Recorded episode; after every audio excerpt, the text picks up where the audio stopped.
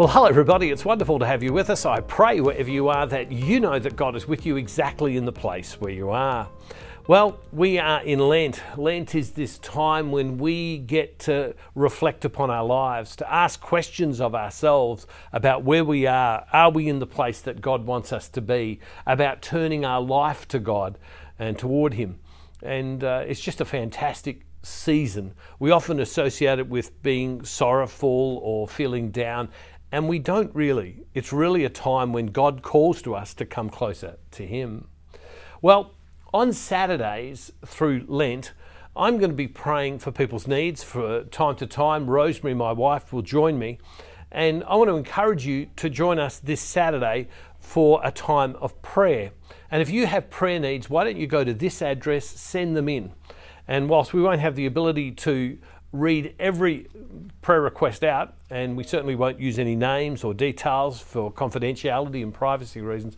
We will pray, and I'm going to ask all of you to join me in prayer. Go to this address, and if you post your prayer requests on our prayer wall, lots of people will pray. You don't have to give any details about anyone, but ask for prayer and we'll pray. That will be on Saturday. Well, let's go to the, the Gospel today of Matthew, and we're going to read Matthew's Gospel, uh, chapter 6. And I'm going, to, I'm going to just read to you one verse right now, and then I'm going to go back and read the whole passage of Scripture. And it says this And can any of you, by worrying, add a single hour to your span of life? And can any of you, by worrying, add a single hour to your span of life? Jesus is saying something to us. And when we come to Lent, Lent is about the attitude of our heart and the level of trust we have in God's plan for our life and for who we are. Let's read from verse 25. It says, Therefore I tell you, do not worry about your life, what you will eat, or what you'll drink, or about your body, what you'll wear. Is not life more than food and the body more than clothing? Look at the birds of the air. They neither sow nor reap nor gather into barns, and yet your heavenly Father feeds them. Are you not of more value than they? And can any of you, by worrying, add a single hour to your span of life? And why do you worry about clothing? Consider the lilies of the field and how they grow. They neither toil nor spin. And yet I tell you, even Solomon in all his glory was not clothed like one of these. But if God so clothes the grass of the field, which is alive today and tomorrow is thrown into the oven, will he not much more clothe you, you of little faith? Therefore, do not worry, saying, What will we eat, or what we drink, or what we wear? For it is the Gentiles who strive for all these things, and indeed your heavenly Father knows that you need all these things. But strive first for the kingdom of God and his righteousness, and all these things will be given you as well. It's a fabulous passage of Scripture. It is actually the reading that Rosemary and I had as our gospel reading for our wedding. Because what this passage of Scripture really strikes at is this if you give your life to me, do you trust that I am looking after you, not just in the immediate things that you face in life, but in the big things of life, in the long term plan? This passage of Scripture is about trust. Now, we know, and we read the rest of the Scriptures, of course, we're meant to care about our, uh, our food, and we're meant to care about where we live, and we're meant to care about you know, our protection. All of those things are important. But Jesus isn't striking at that. Jesus is striking at something else. He's saying, Do you trust me with your life, with your overall direction? Because you can be so consumed by side things that can appear so important, but they're not the main thing. And so, uh, and, and so where it says in verse 27, and can any of you by worrying add a single hour to your span of life? No, you can't. God is the one who is the keeper of our life. God is the one who holds us in his very existence. And so, growing in the spiritual life is coming to that place where we stop and we say, Lord, I give my life over to you. More right now.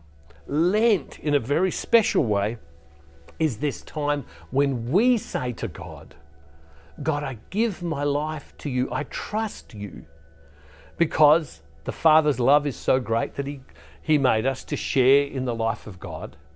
And when we turned away from God, He didn't just abandon us, He sent His Son Jesus to pay the price of our rejection of God, to restore us, to rise us up, and then sends the Holy Spirit, which is part of our life, to empower us, to remind us of who God is constantly. And, and so when we read this passage of Scripture and it says, don't worry, it's saying, don't worry about the fact that God has us. Whatever you're going through right now, God has you.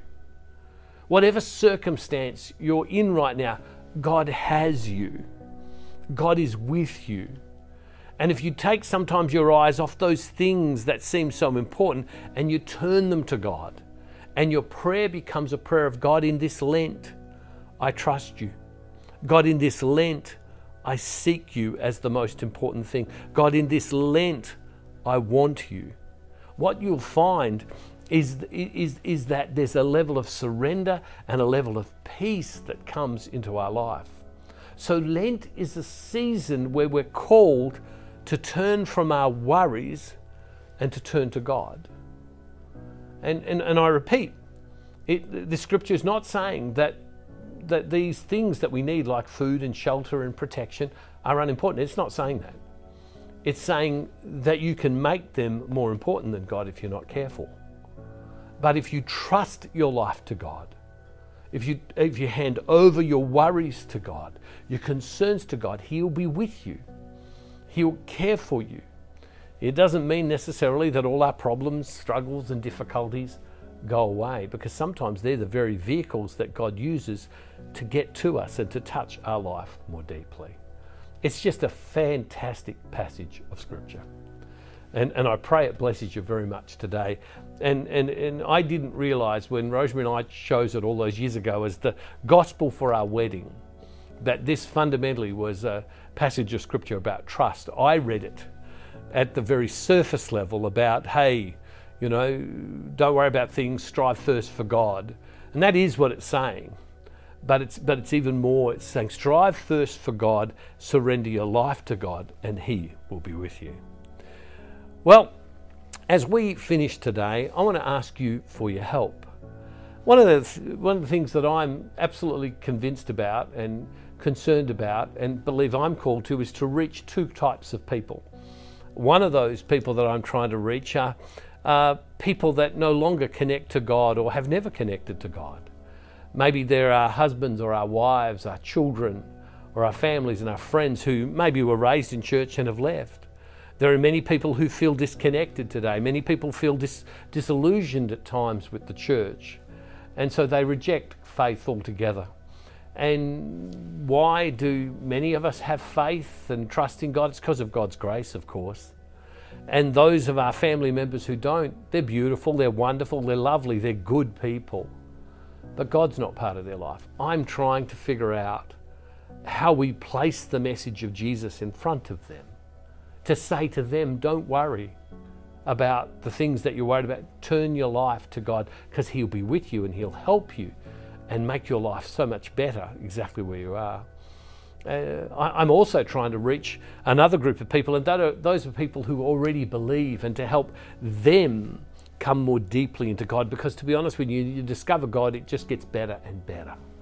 Well, the truth is, I can't do this. I can't do this by myself. I'm standing here surrounded by equipment and people, and, and I don't know how to record, I don't know how to film things, I don't know how to edit things, I don't know how to send them out around the world, I don't know how to send them out so that people find them who don't go to church. Because if all we do is advertise in the church, are your husband or your wife, your kids or your friends ever going to find out if they don't go?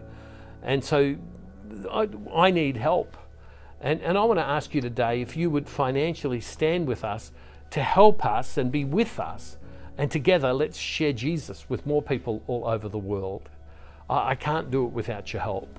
And I'm asking today because it's really, really important that we share Christ with people. Um, and, and, so I want to ask you today, would you be with me? I want to thank all of our Faith Builder partners. That's what I call those people who regularly give because they're connected, and our goal is to build people's faith. To those people who give from time to time, I'm so grateful to you. I couldn't do it without you.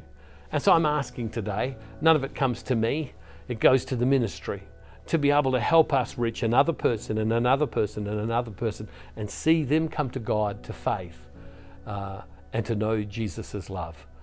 If you would like to help us, you can go to the Give tab, which is on the screen, uh, or you can go to this address on the screen. And, and I pray that you would uh, be blessed as you help reach another person for Jesus. Loving Father, we give you thanks today because you're with us. Lord, help us reach more people. Lord, there are so many people who are worried about so many things that, that have got in the way of you. Lord, allow, allow people to hear the message that they don't need to worry, that you uh, seek to be in relationship with us, to love us, and to know us. Help us, Lord God, today to make this message true in our own lives and to help us help this message be true in other people's lives because the gospel is the hope of the world. Father, bless everybody wherever they are today. And Father, we make this prayer in Jesus' name through the power of your Holy Spirit. Amen. Hey, God bless you all, everybody. See you tomorrow. And don't forget, wherever you are in this Lenten season, that God is never ever far from you.